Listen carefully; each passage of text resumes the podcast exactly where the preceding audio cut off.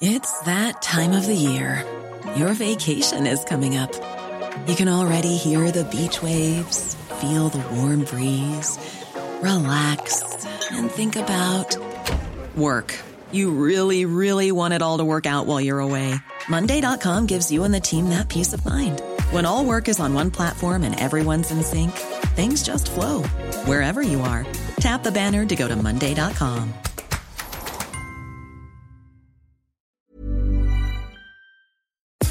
Nous sommes en guerre. Maintenant, personnellement, je m'étouffe. Accélère! Ils sont au genre du pognon. Merci. Faut laisser la star tranquille. Une situation explosive en Guadeloupe et dans les Antilles qu'on va décrypter, un internaute qui compte jusqu'à l'infini et qui attire les foules, ou encore la France championne du monde d'un grand sport. Salut, c'est Hugo, j'espère que vous allez bien. Ce programme n'a aucun sens aujourd'hui, mais il est très chargé et on est parti, comme chaque jour, du lundi au vendredi, ensemble pour un nouveau résumé de l'actualité en moins de 10 minutes. Et on commence directement avec le sujet à la une de ces actus du jour. C'est en France, c'est dans les Caraïbes, en Guadeloupe.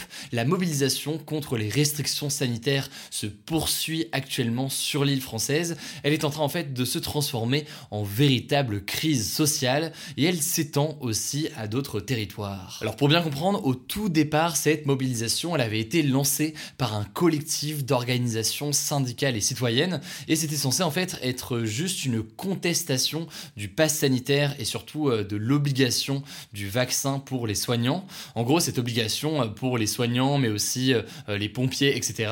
C'est une mesure qui est déjà en place en France métropolitaine depuis le 15 septembre, mais c'est uniquement en place depuis le 15 novembre en Guadeloupe.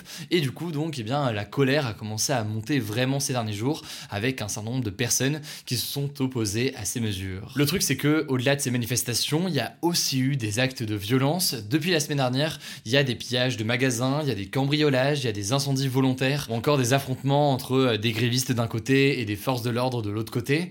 En réponse à ça, eh bien, la préfecture de Guadeloupe a instauré un couvre-feu sur l'île de 18h à 5h pour éviter les débordements. Les écoles sont aussi fermées depuis vendredi et le gouvernement français a décidé d'envoyer des membres du RAID et du GIGN, donc des unités d'élite de la police et de la gendarmerie, pour contenir ces émeutes, pour contenir ces violences.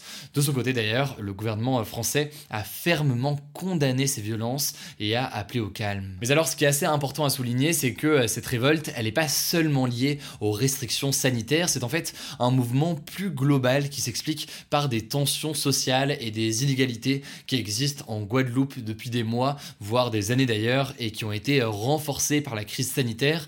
Il y a donc un sentiment d'injustice sur l'île et notamment par rapport aussi au reste du pays. Par exemple, il y a des gros problèmes d'accès à l'eau potable, il y a un fort taux de chômage qui atteint 35% chez les jeunes, soit 2 fois plus qu'en France métropolitaine.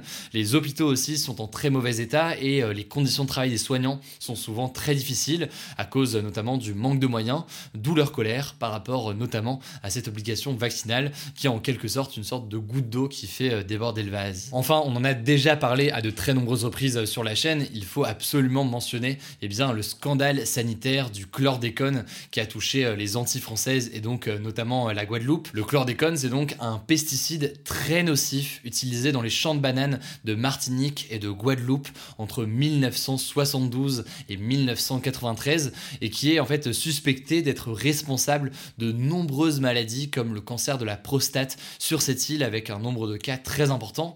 Faut savoir que c'est un scandale qui est encore très douloureux pour les Antillais aujourd'hui qui réclament concrètement des mesures concrètes de la part de l'État français qui a en fait autorisé en premier lieu la mise sur le marché de ce pesticide et son utilisation donc dans les Antilles, et ce donc alors qu'on voit qu'aujourd'hui les conséquences sont immenses. En tout cas, ce lundi, le Premier ministre Jean Castex a organisé une réunion avec les élus du territoire. Il a annoncé aussi la création d'une instance de dialogue, sauf que tout ça n'a pas forcément été très bien reçu par les grévistes qui estiment que le Premier ministre n'a fait que parler et n'a pas annoncé de mesures concrètes pour améliorer le sort des habitants de la Guadeloupe.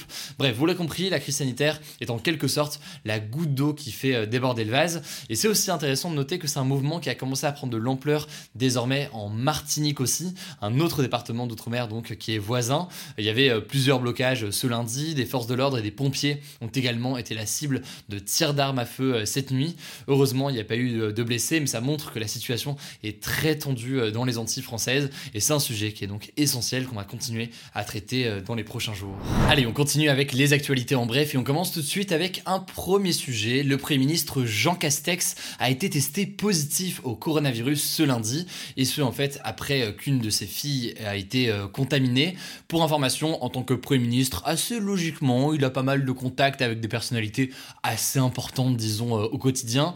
Il y a eu donc notamment parmi ces cas contacts désormais le Premier ministre belge, plusieurs ministres français logiquement, et d'ailleurs plusieurs personnes lui reprochent de ne pas avoir suffisamment respecté les gestes barrières ces derniers jours lors de ses déplacements, et notamment de ne pas avoir assez porté le masque. Alors niveau santé, Jean Castex va bien, il a quelques symptômes, mais du coup son agenda a été modifié pour qu'il puisse travailler depuis chez lui. Petit rappel donc qu'on peut tout de même être vacciné et attraper malgré tout le Covid. La deuxième information, ça fait partie justement des informations, à chaque fois je vous dis que je vous tiens au courant, et bien justement je vous tiens au courant, les sages-femmes vont être payées en France 500 € net de plus par mois à partir du 1er février 2022. La formation va également être modifiée et les sages-femmes et les mailloticiens, donc c'est le nom pour les hommes qui sont sages-femmes, va être allongée, donc va y avoir une 6e année de formation. Ça faisait en fait plusieurs mois que les sages-femmes manifestaient pour avoir de meilleures conditions de travail. C'est donc une avancée dans une certaine mesure, même si selon certains syndicats, ces annonces ne sont pas suffisantes car il faudrait également qu'il y ait plus de sages-femmes dans les maternités. On continue avec une troisième actualité intéressante, ça se passe cette fois-ci à Bordeaux.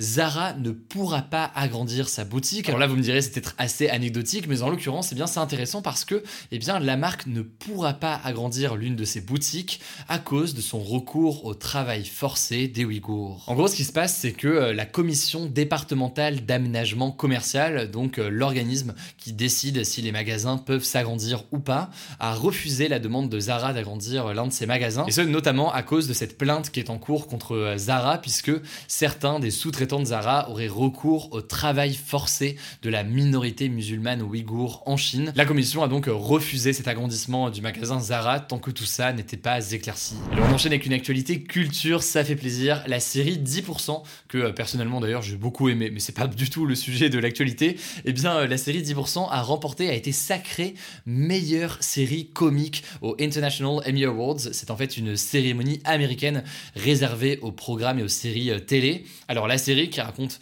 la vie d'une agence d'acteurs parisienne cartonne aux États-Unis notamment depuis qu'elle est disponible sur Netflix sous le nom de Call My Agent. Et pour info, il y a donc une 20aine aussi de remakes de cette série qui sont en cours dans le monde. Bref, gros succès pour cette série française, ça fait super plaisir.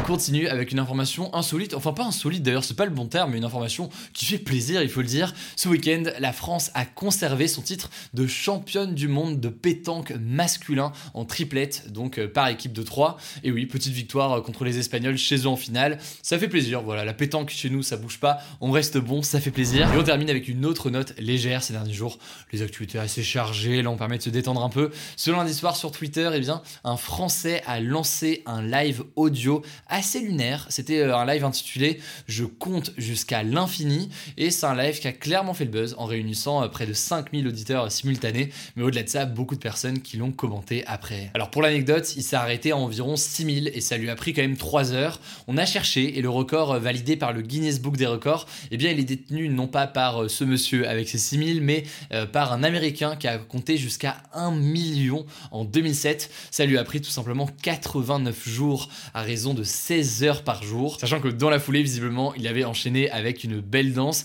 Bref, quoi qu'il en soit, honnêtement, au-delà de cette actu anecdotique, c'est intéressant de voir que ces derniers jours, eh bien, les lives sur Twitter se multiplient et fonctionnent de mieux en mieux. Il y a eu donc sur un sujet beaucoup plus sérieux, le journaliste sportif Romain Molina qui avait fait un live devant des dizaines de milliers de personnes. Bref, les lives sur Twitter se multiplient, ça s'appelle les Twitter Spaces et on va voir comment est-ce que ça se poursuit ou non dans les prochains jours. Ça vient notamment potentiellement remplacer Clubhouse dont vous aviez peut-être beaucoup entendu parler il y a quelques mois avec ce format de live audio disponible sur les réseaux sociaux. Alors difficile de revenir avec un sujet sérieux après les 2-3 petites actus un peu plus légères là, mais il faut le faire, on va faire un petit flashback historique aujourd'hui et on se replonge il y a 58 18 ans, le 24 novembre 1963. C'était l'une des périodes les plus sombres de l'histoire des États-Unis. 2 jours plus tôt, en fait, le 22 novembre 1963, le président américain John F. Kennedy était assassiné en pleine rue à 46 ans d'une balle dans la tête alors qu'il était à l'arrière d'une voiture décapotable dans les rues de Dallas au Texas. Et bien le 24 novembre 1963, donc 2 jours après, le principal suspect, Lee Harvey Oswald, était lui-même assassiné en direct à la télévision par le propriétaire d'une boîte de nuit qui l'attendait en fait à la sortie d'un interrogatoire de police. Alors cela empêchait logiquement tout procès, si bien qu'aujourd'hui de nombreuses théories du complot continuent à exister aux États-Unis sur cet assassinat de Kennedy. Voilà, c'est la fin de ce résumé de l'actualité du jour. Évidemment, pensez à vous abonner pour ne pas rater le suivant, quelle que soit d'ailleurs l'application que vous utilisez pour m'écouter. Rendez-vous aussi sur YouTube et sur Instagram pour d'autres contenus d'actualité exclusifs. Écoutez, je crois que j'ai tout dit, prenez soin de vous et on se dit à très vite.